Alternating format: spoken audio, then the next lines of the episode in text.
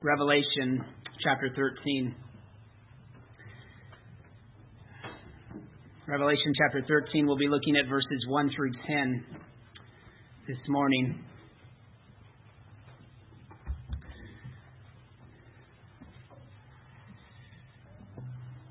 And I know we have um, several of you who have, have uh, been visiting this church for, for some time, and, and others of you who are here for the first time.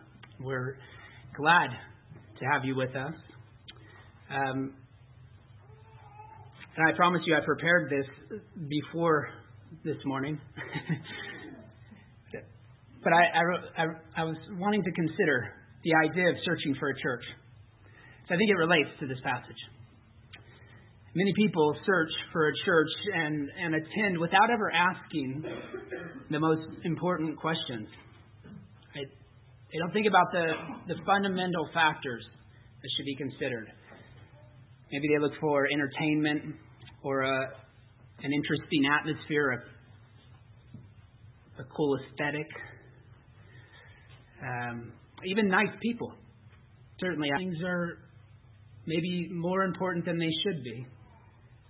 I, certainly, I agree that we should be nice and inviting and welcoming to guests. But the fundamental factor that should be considered by anyone in searching for a church home is whether the worship is biblical or not. Right? The question doesn't only apply to the preaching of His Word. Do we actually open God's Word when we preach, or are we just teaching sort of self help methods? That's important. But I think it affects every element of worship. Right? Worship should be guided and supported by Scripture from start to finish, from beginning to end. And you might be unfamiliar with some of the aspects of our service. Now, some of these things might be new to you, but they are they are not foreign to Scripture. They are prescribed by His Word. And so, worship is not a time to be inventive. It's not a time to be creative. Developing alternative ways of, of doing church is a recipe for heresy. And many false churches, even today, are not recognized by our Lord. Revelation 2 and 3 warned about that, even to the, first, the, the churches in Asia Minor in that first century. Right, the church had become so compromised with the secular culture that Jesus was about to remove the lampstand from their midst, and he warned if they did not repent, they didn't turn away from their, from their compromise with culture and devote themselves to God and His Word. then they would be lost. Right? They would be they would be removed from the covenant community. And so beneath their compromise, we we read of Satan's ongoing influence. Looking back at chapter 2, verses 9 and 10. At John, we read, I know your tribulation and your poverty. Now remember, these are letters that, that John is transcribing that are being, that are being given through the, the Son, this image of the Son of Man. So Jesus here is speaking to the churches in Asia Minor. And he says, I know your tribulation and your poverty, but you are rich, and the slander of those who say that they are Jews and are not, but are a synagogue of Satan. Do not fear what you're about to suffer. Behold, the devil is about to throw some of you into prison, that you may be tested, and for ten days you will have tribulation. So we see the devil at work there in Smyrna. In Pergamum, we read this I know where you dwell, where Satan's throne is. Yet you hold fast my name, and you did not deny my faith, even in the days of Antipas, my faithful witness, who was killed among you, where Satan dwells. So you see uh, again later on in chapter 2, verse 24, um, language to the church in uh, Thyatira. You see it in chapter 3, verse 9, in the church to Philadelphia, the explicit references to Satan and to the demonic influence that had corrupted, that had begun to corrupt the church, to bring it to the brink of even losing its identity with Christ. Well, this is the dragon that we've been learning about in chapter 12. In chapter 12, verse 9, it says, The great dragon was thrown down, that ancient serpent who is called the devil and Satan. And so he had already successfully led many astray with false teaching and false practices.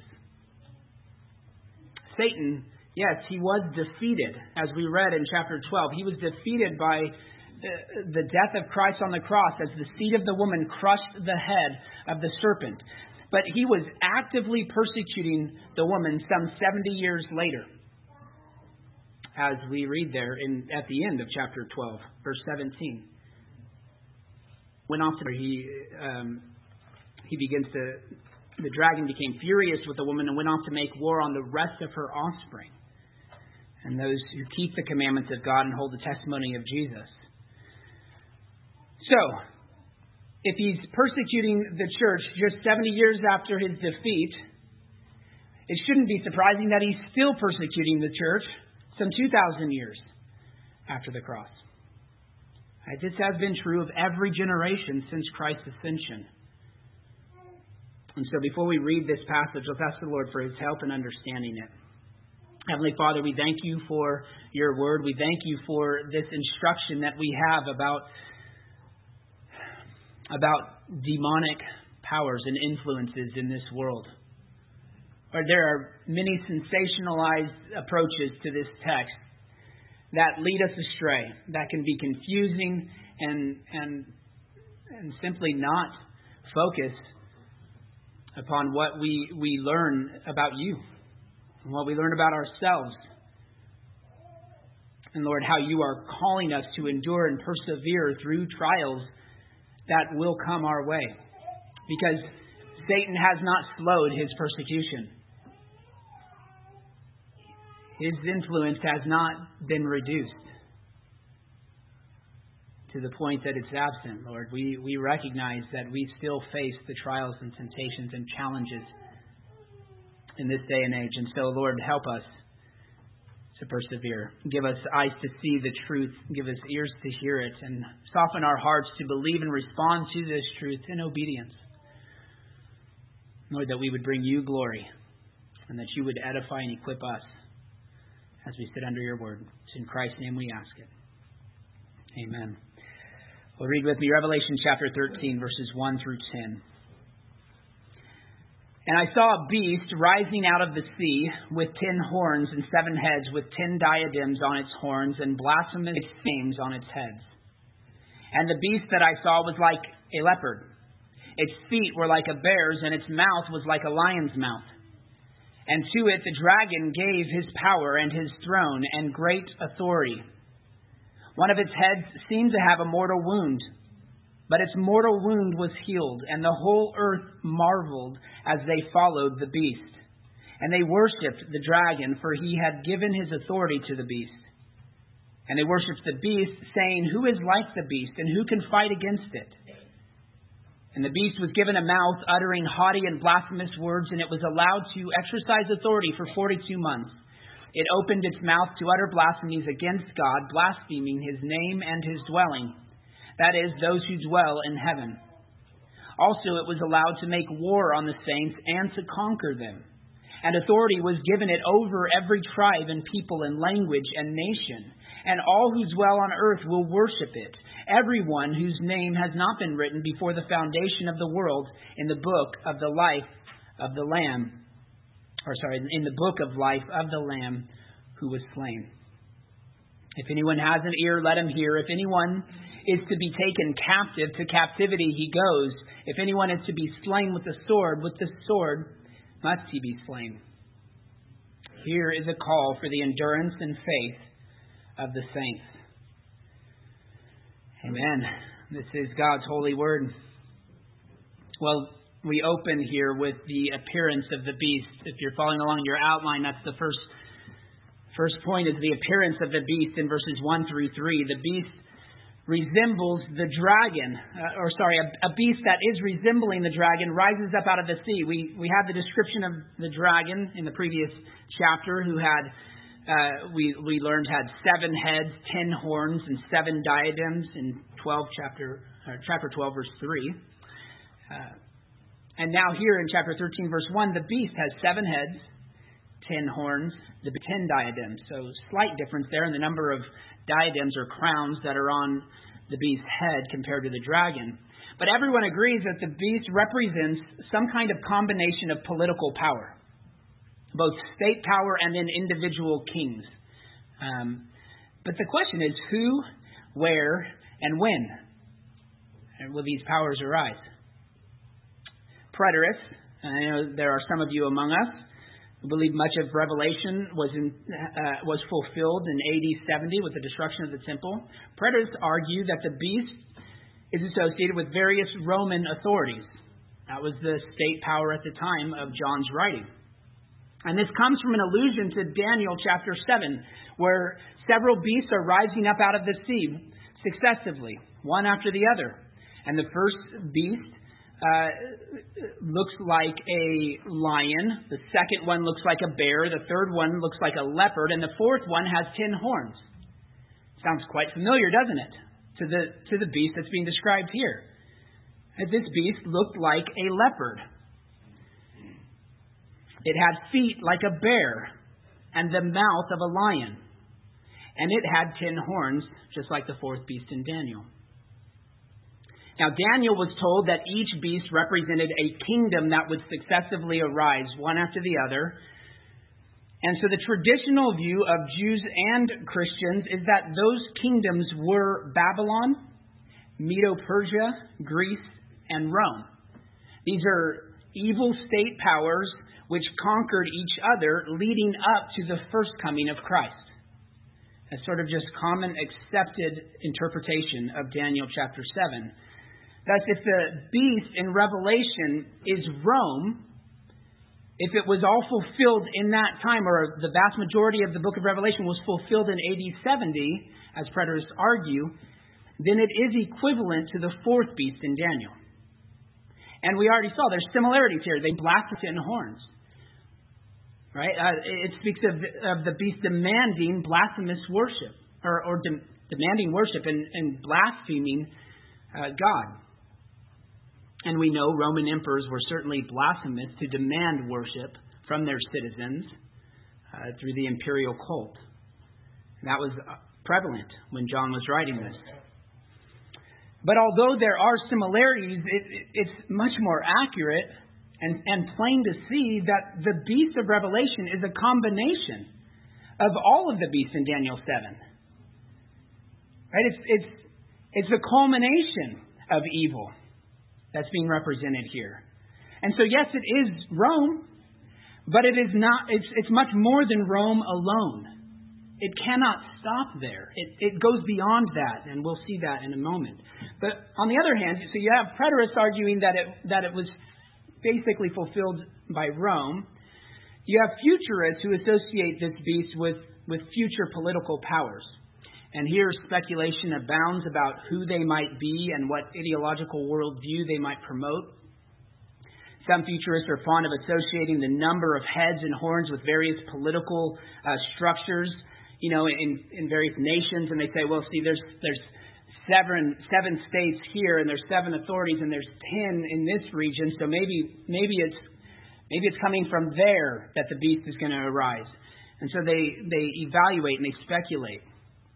And so individuals like Hitler, Mussolini, Saddam Hussein, even Ronald Reagan have all been proposed as representing the beast various times in history. Others have confidently argued that the beast or the Antichrist will appear in our lifetime, that he's already alive and well somewhere in the world. Hal Lindsey in 1970 suggested that, and Dave Hunt in 1990 taught that the Antichrist is presently alive somewhere in the world. And while speculations of this kind are generally unhelpful, we should expect a future manifestation of the beast. I believe they get that part right. Uh, the beast is represented in the past, it's represented in the future, and at every point in between. The, the many heads indicate various manifestations of evil state power throughout history. You could look to Babylon, Assyria, Rome, even more modern times, China, Germany, Soviet Union, Uganda. The ten horns do represent ten kings. We'll see that in chapter 17, verse 12. But we shouldn't make it our goal to assign each horn to a particular figure in history as if we could determine that with any precision. That's not the, the goal here. That's not the task. That's not why John was describing it in this way. No, he's talking about the, the evil state powers that encompass every age until Christ returns. So that they're, they seem universal, they seem everywhere, they're ubiquitous. That The original audience would have naturally feared Rome Throughout church history, we find state powers that stood opposed to Christianity. And so this there, there doesn't seem to be any good reason, in my opinion, to, to limit this beast to a particular age or period of time. If this beast is the Antichrist, then I think it fills that role much like John wrote about in his first epistle in 1 John chapter 2:18 where he speaks of many antichrists as having already come and more to come. The first century church experienced blasphemous persecution, but that didn't exhaust the fulfillment of this vision. More persecution was to follow.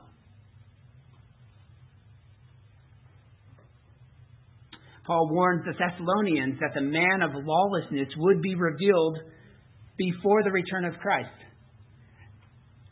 He was, he was cautioning first that, of course, Christ hasn't returned yet. He was, he was telling them they have to see the man of lawlessness first. And yet, just a few verses later, he says that the lawlessness is already at work and will continue until Jesus removes him.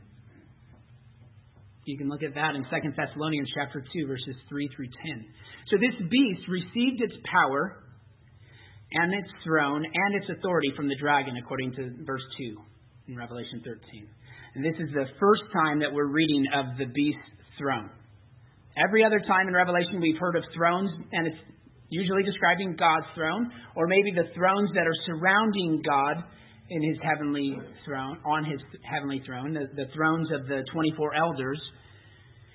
And so we've sort of come to expect the throne to be given in its heavenly context, but the dragon and his beast present a counterfeit alternative.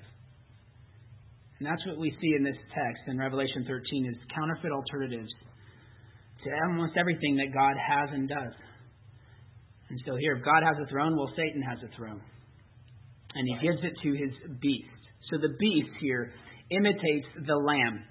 And you can compare chapter 5, the description of the lamb who is slain, to the beast here being described in, uh, in chapter 13. They both have horns. Both receive worldwide worship. Both possess worldwide authority. And then both have disciples who receive marks on their forehead. The beast even depicts a counterfeit resurrection, as we see here in verse 3, where the, one of the heads is mortally wounded. And it's described, it's reiterated again by John in verse 12 and 14. The, speaking of the beast whose um, it exercises all the authority of the first beast in its in its presence and makes the earth and its inhabitants worship the first beast whose mortal wound was healed. That's a description of the second beast, which is calling attention to worship the first beast who was mortally wounded. So John John is describing this and he's emphasizing this counterfeit resurrection that's taken place that causes the people to worship him. And so the the uh, the language here that says it seemed to be wounded. Um, in verse three, it's one of its heads seemed to have a mortal wound. I actually don't prefer that translation. It's the same language that you find back in chapter five, verse six. It speaks of the lamb which seemed to have been slain, and we know that the lamb was slain, but rose again. So it's the same idea here. It's it's the idea is that, that this, this beast has been slain but has risen again, mocking or mimicking the lamb who was slain. And then in Revelation 17:8, we actually read of the beast who was and is not and is to ascend from the bottomless pit. Similar language there to description of, of God, right? Who who was, is not, and then uh, rises again. So rather than looking for a specific person or event that fits this description, I think it's, it's more obviously looking at various cults or false worldviews that mimic the biblical explanation of redemptive history. Right, secular worldviews die and revive all the time. Just when you think Marxism, communism, and socialism have been thoroughly defeated, they creep back into cultures through crafty politicians and educators. The overwhelming number of parallels alone cause many to doubt the biblical account of redemptive history, and that is Satan's strategy. That is his tactic. He's deceived many by simply flooding evil at the church, as we read in chapter 12. Right, the dragon who sends a flood on the river from his mouth towards the church. And so, on the one hand, this is quite concerning, right? That real evil empowers these fearful nations and these secular worldviews and these false religions that they promote. And these popular ideologies are even more wicked than we realize because they are supported by the devil. But we also just learned in the previous chapter that this dragon has been defeated by Michael and his angels in chapter 12, verse 8. So ultimately, the beast has a limited authority, and he will always be inferior to the head of the church. And he might mimic the lamb who was slain, but he can never defeat the lamb who was slain. He has been crushed by that lamb. And so this leads us to verses 4 through 8, the reverence of the beast. The people perceive the beast to possess this incomparable power, and they seek to align themselves with him. Right? He's the one in power and authority. Let's, let's all follow him. And so they worship the beast as well as the dragon who gave the beast his authority. And this, I don't believe, is limited only to those who would identify themselves as Satan worshippers. Right? Jesus told the scribes and the Pharisees that they were doing the work of their father, the devil. When Peter rebuked Jesus for warning the disciples that he would have to suffer and die, Jesus told Peter, Get behind me, Satan. And so, anytime someone attempts to hinder God's purposes, they are doing the devil's work. And those who mock Christian morals as outdated or as primitive, those who promote sexual promiscuity and homosexuality, have indeed adopted the practice of counterfeit worship and this pleases their master, the beast. Vern Poythress says, one must give ultimate allegiance either to Christ or to the beast. One cannot be neutral. Christ. There's no neutral party in this world. You're either giving your allegiance to Christ or the beast. And all except the saints, Poythress says, go after the beast. Since apart from Christ, people remain in the power of Satan and darkness, as testified throughout the New Testament. So the beast utters blasphemy and exercises its authority, we read here, for 42 months. In verse 5. He utters blasphemy and has that authority, and he, he, he's blasphemous against God, his name, as well as his dwelling. And then it clarifies that those who, in talking about blaspheming God's dwelling, it's, it's talking about all who dwell with him in heaven. So even here we see the limits of, of counterfeit authority. Right? He's limited to do this for 42 months. And as we've described multiple times throughout these last few chapters, that language, I believe, is a reference to this entire church age. And so the beast is on a, a short leash in, in sense of, of looking towards eternity. But then we get to verse 7, and maybe you're shocked or surprised to read that. It was allowed to make war on the saints and to conquer them. And authority was given it over every tribe and people and language and nation. More language that you're very familiar with being associated with Christ. That representatives from every tribe, language, people, and nation will gather in heaven and worship Him Well, now you see that that's all being turned into worship for this beast who has conquered the saints. Well, that's also an allusion to Daniel chapter 7, verse 21, where the horn, one of the horns, prevailed over the saints and made war with it. He gives that language that it actually prevailed over the saints. In back in chapter 11, verse 7, we saw how the two witnesses were conquered and killed in the street dead for three and a half days. Right? They too were conquered. They were they were dead there until they rose again and then ascended to heaven. So it's that death that precedes resurrection. It's a death or defeat that is only temporary. And all it truly does is it serves as another opportunity for God to show his superior strength and resurrection power, causing the dead to come to life.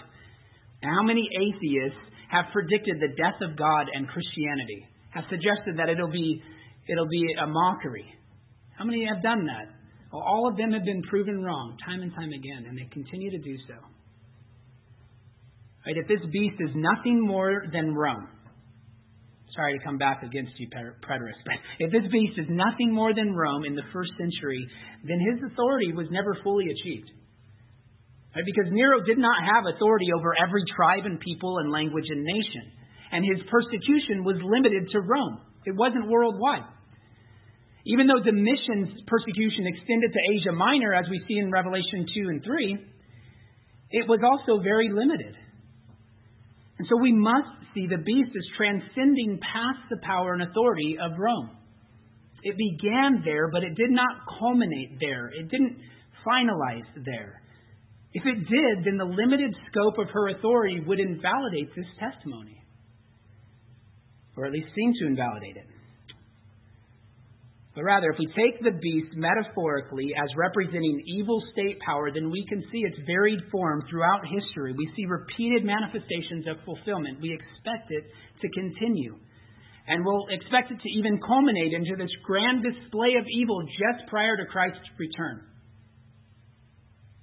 And so, yes, there are many antichrists, and there will be a final antichrist who brings corruption into the church. The, the only alternative to biblical worship is count. That's a worship that's promoted by Satan. That's always been the case. John returns to the idea of the beast worship in verse 8 here. All who dwell on earth will worship it everyone whose name has not been written before the Lamb of the world, or sorry, before the foundation of the world in the book of life of the Lamb who was slain. So, all who dwell on the earth here are those whose names are not written in the Lamb's book of life from before the foundation of the world. In other words, those names who are written in the Lamb's book of life will not be included among those who worship the beast. The book of life contains the names written before the foundation of the world of the saints who were ransomed by the blood of Christ. According to Revelation chapter 5 verse 9, ransomed means purchased. And so if your name was written in the Lamb's book of life, then Jesus didn't merely make your redemption possible. His blood actually purchased your salvation. And it was determined before the foundation of the world. That's why we can endure whatever comes against us. And that's, that's where we conclude in verses 9 and 10 the endurance of the saints. John closes with a warning. He closes this particular vision with a, a warning. It's a similar language than we've seen before. He who has an ear, let him hear. And he acknowledges in verse 10 that some of the saints will be taken captive and that others will be slain by the sword. But he calls for the endurance and faith of the saints. And so again, we, we see here persecution is inevitable. We know it will continue. But we also know that it is limited and we have confidence that we will provide regardless of its severity. Revelation repeatedly provides believers with encouragement to persevere. It's the theme of this book because Christ is victorious. He who began a good work in you will bring it to completion at the day of Christ Jesus. Philippians 1 6. Because Christ is victorious, we will endure, we will persevere. Revelation 13 shows that, that one of Satan's most deceptive techniques is to introduce counterfeit alternatives to true worship. Right? Progressive methods of interpreting Scripture lead to new systems of church government and of abandoning old and outdated beliefs. What brings praise and acceptance from a secular culture will almost inevitably lead to rebuke and rejection from the Lord. If you're reading the scripture in such a way that the culture praises you, you're probably getting something wrong. If they think you're being enlightened and progressive in your approach to Scripture, then you're missing the point entirely. Right? If we are going to worship God in a manner that is consistent with His prescribed will, then we must come to Him through His Son with the enabling of the Holy Spirit. True worship is Trinitarian in nature, and that is why Satan mimics even that. He mimics the Trinitarian nature of God with his own unholy Trinity the dragon, the beast, and the false prophet, as we'll, we'll continue to read about. True worship requires faith in Christ. Believing in Jesus is not simply professing his name, but placing your trust in him so that you turn away from your sin and pursue him in obedience. And that's what we read there, right? The description of chapter 12, verse 17. Those who keep the commandments of God and hold to the testimony of Jesus. That's the description of the saints, the faithful ones. And that certainly includes obeying Him in the way we approach Him in worship. The regulative principle of worship teaches that we should only worship God according to the methods that He has prescribed in His Word. And we're not free to choose our own adventure. We're not free to be inventive here. Inventive worship is the devil's tactic. And he provides countless counterfeits. Right, but the faith of the saints that will endure the beast's blasphemy is the kind of faith that does not compromise God's clear teaching. And so let us stand firm on his word. And let us give him the glory and praise for providing it. Amen. Heavenly Father, we thank you. We thank you for your word. We do want to be guided and supported by your word from the beginning to the end of this worship service, as we do every Lord's Day. We thank you that you've given us this day that's set apart from the rest. We interact with this world and, and, we, and we endure hardship and trials, and yet you've given us a day to rest, to set aside our worries and our concerns and to simply worship you, to rest in the redemptive work that Christ has accomplished on our behalf, to be reminded of the victory that he has provided, and to learn from him, to be equipped by him to enter back into the world tomorrow.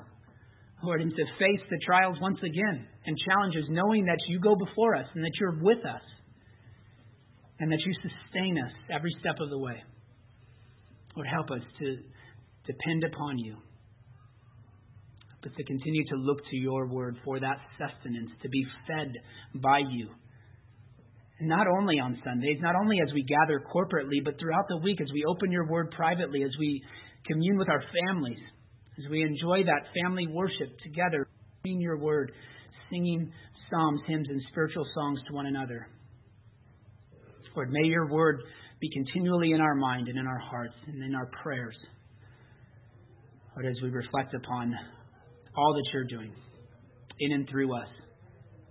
Lord, help us to respond now, recognizing your authority, Lord, your power, and with gratitude give you thanksgiving for inviting us here this morning and for inviting us once again to the Lord's table as well. May you be glorified as we worship you in each element of this worship service. It's in Christ's name we ask it. Amen. Amen. Well, I invite you to stand. Our hymn of, of response, actually, it's a psalm of response, is Let God Arise.